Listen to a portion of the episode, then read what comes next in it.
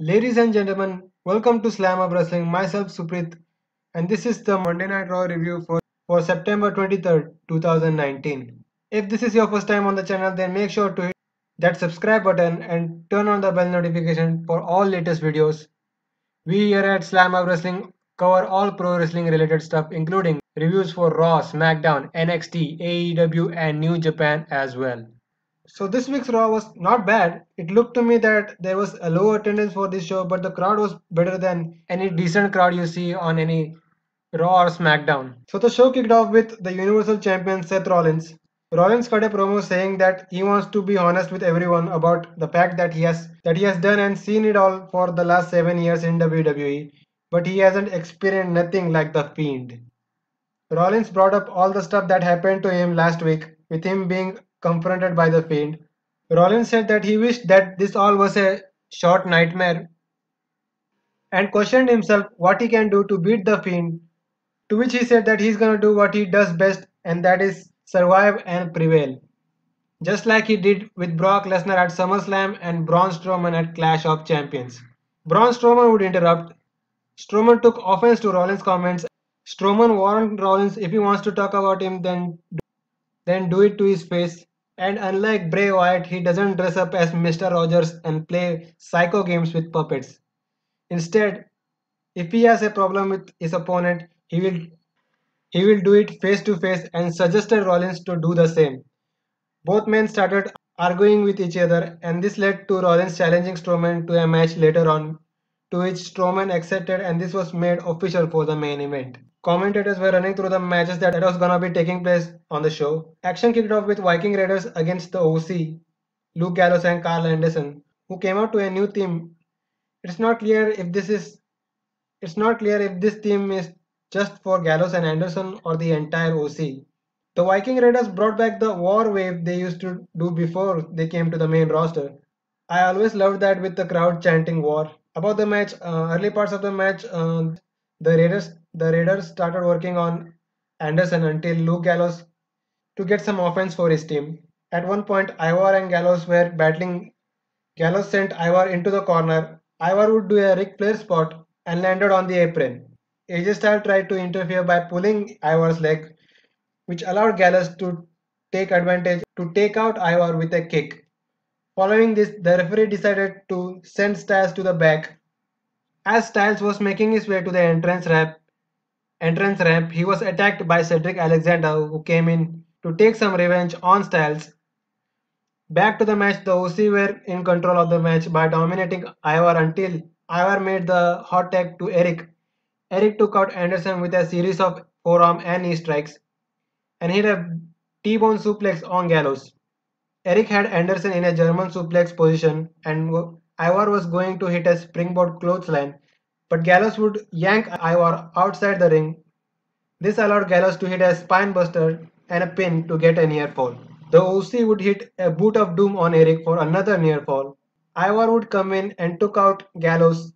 The Raiders would get the victory here after hitting a Viking experience on Anderson for the 1 2 3. I like this match. I think this is the best that the Viking Raiders have looked since coming to the main roster and have proved themselves that they are a great tag team. Next, Michael Cole did a sit down interview with Becky Lynch. Cole asked Lynch, was it a wise move of her to challenge Sasha Banks, who has been on a hot streak lately, to a Hell in a Cell match? Lynch replied that that she wants Banks in a hot streak and to be better than ever. Cole brought up the fact that Sasha has been in a Hell in a Cell match before and also brought up the fact that there could be interference from Bayley. Lynch said that the idea of the Hell in a Cell is not to keep Bayley outside, but to keep Sasha inside, as she can't run away in quote unquote in classic Sasha Banks fashion. And at Hell in a Cell, Sasha will get her chance, and she better take it, cause she knows that Becky will. Whenever it comes to this type of segments, Becky Lynch always nails it no wonder she is the best promo act in the entire women's roster, basically in the entire company. So next we had Rusev in a jobber match and the jobber was sadly EC3 here. Quick match. Um, Rusev won with a Machka kick followed by a accolade. It looks like Rusev is still linked to this who's the father of Maria's child. And about EC3, I simply can say that the guy deserves better. Moving on, uh, next we had Sasha Banks versus Nikki Cross. Cross began to go after Banks early on, but Banks avoided. At one point, uh, Banks mocked Alexa Bliss by doing a fake out punch to Cross on the corner. Cross would get some offense on Banks later on, but Banks retreated outside. Cross went after Banks and locked in a sleeper on Banks, but Banks would counter by driving Nikki on the floor. Final parts of the match came when Cross was going for a tornado DDT, but Banks countered it and tried to go for the bank statement, but Cross would reverse that and hit a spinning neck breaker. Bayley tried to interfere but got taken out by Alexa Bliss. Cross went for a high cross body but got caught in a bank statement with Banks getting the victory here. Post match, Banks started assaulting Cross again and again and also would lock in the bank statement on Alexa Bliss who came in for the save. So following this, they would later on announce that Sasha Banks will be facing Alexa Bliss next week on the season premiere of Monday Night Raw. I'm not getting why are they putting Bliss and Cross in between these major title feuds. I mean, what's the point here? It doesn't elevate the women's tag titles. Moving on.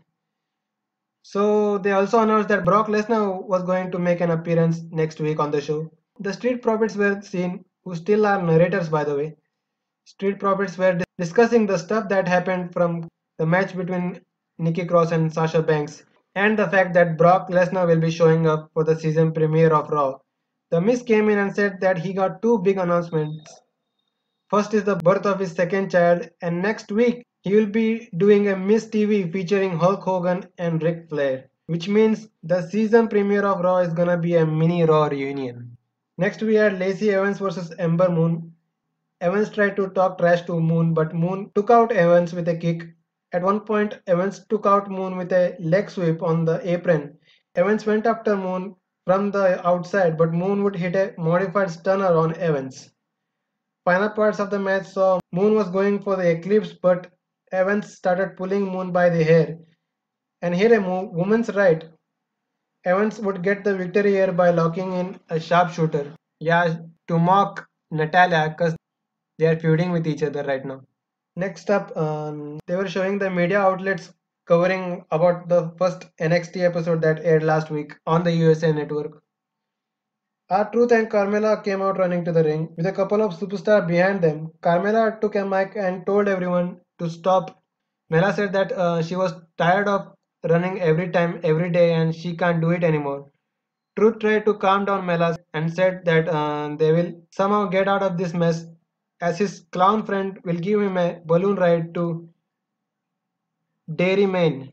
Carmella replied that she is serious and really can't do it anymore.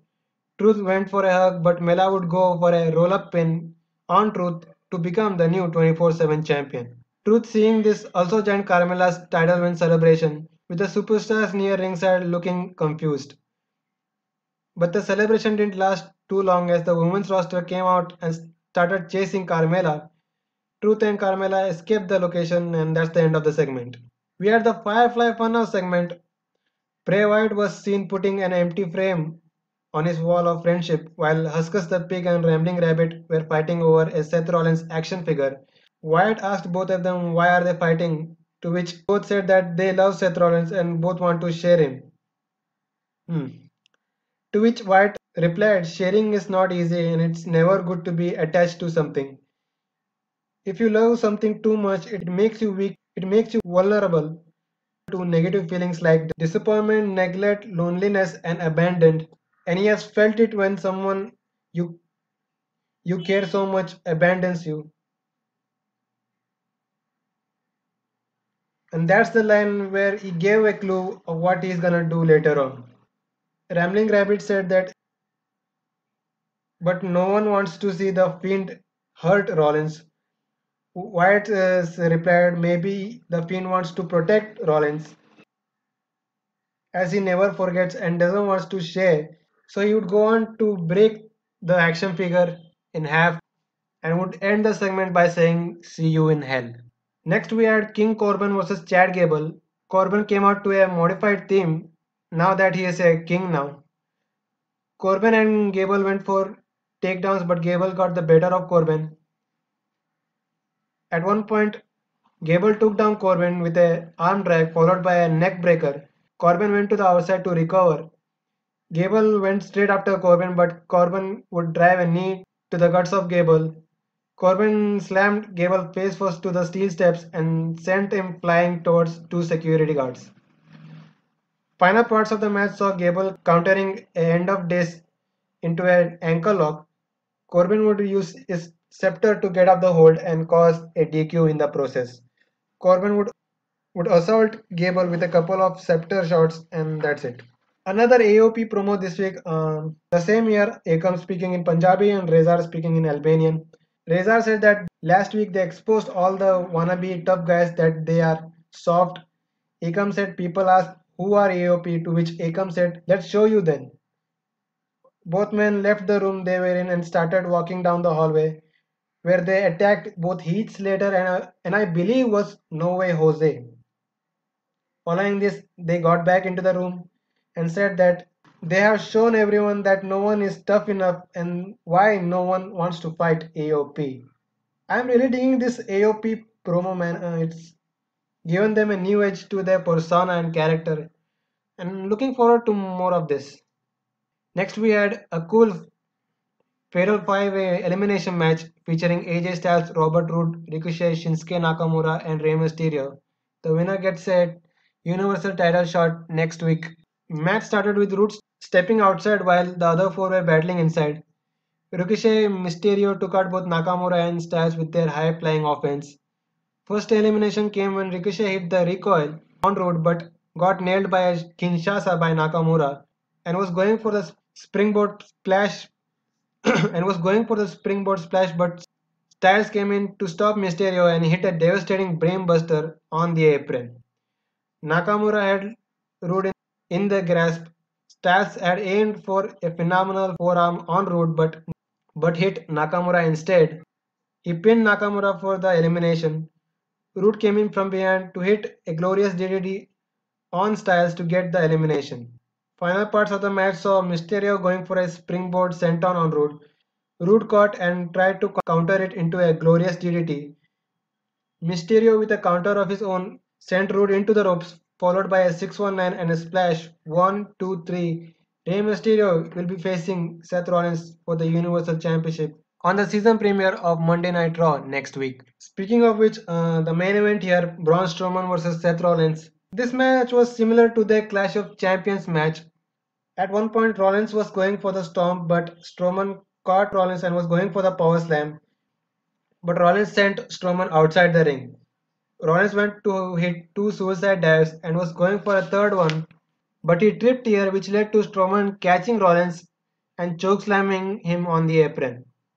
Strowman was going for the running power slam, but the lights started going off and the Fiend would appear and had the mandible claw on Strowman.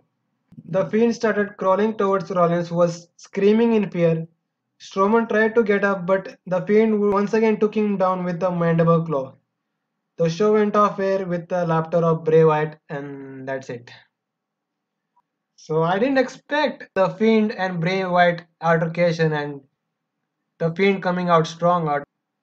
So I got a theory for next week's Raw. So remember when people were uh, wishing in that uh, Samoa Joe Rey Mysterio feud that uh, Joe would take out uh, Dominik.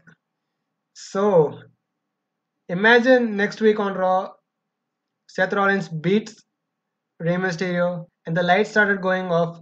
The Fiend would come out to take out Rollins. Mysterio would come in for the save, but but he too gets attacked by the Fiend. Dominik comes out to save his father from the grasp of the Fiend. But at the end, he too gets slaughtered by the Fiend. That's a quick fantasy booking from me. And I want your thoughts on this week's Raw. Let me know in the comment section below and even on social media. You can find Slamhub Wrestling on Facebook, Twitter at SlamhubW, Instagram at Slamhub Wrestling. our podcast and reviews are mainly audio based, so you can check out Slamhub Wrestling on Anchor and Spotify.